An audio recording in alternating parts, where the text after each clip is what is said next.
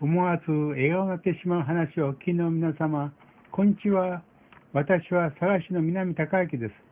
今回のテーマは、梅雨でジメジメしているのに、心は晴れ晴れした話です。私はもうすぐ70歳になります。そして警備員のアルバイトをしています。つい最近のことです。その日は蒸し暑く、雨が朝から降っていました。私はある結婚式場の駐車場の警備をしていました。カッパを着て、誘導灯を持って、手に持って、結婚式に来られるお客様の熊を駐車場へ案内する仕事です。私の体は雨と足でカッパの中はびしょ濡れでした。私はきついなぁと思いながらも、お客様に挨拶の声をかけ、マイクロバスが来ると、なお一層駐車場を駆け回り、事故がないように誘導します。式が始まると、ほっと一息です。そして休憩。この時に思うことは、クリスチャンでなかったならば、このような仕事は私にできなかったなぁとつくく思わされるのです。神様がおられなかったら、私はできなかったと思います。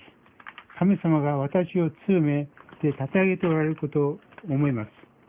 そして神様が私を強めてあげて、まあ、生かしておられることを本当に感謝して、その場でお祈りをしました。雨が止むようにしてください。と、そうしましたら、お昼から雨が止みました。私は再びカッパを脱いで、結婚式場の駐車場警備に当たりました。その日、2組の結婚式、披露宴が終了して、アルバイトが終わった時には、もう辺りは真っ暗になっていました。私は自宅へ急いで帰りました。車を降りた時です。なんと自宅にホタルが飛んでいるではありませんか。私はびっくりして神様に感謝しました。私の疲れはいっぺんに吹っ飛んでしまいました。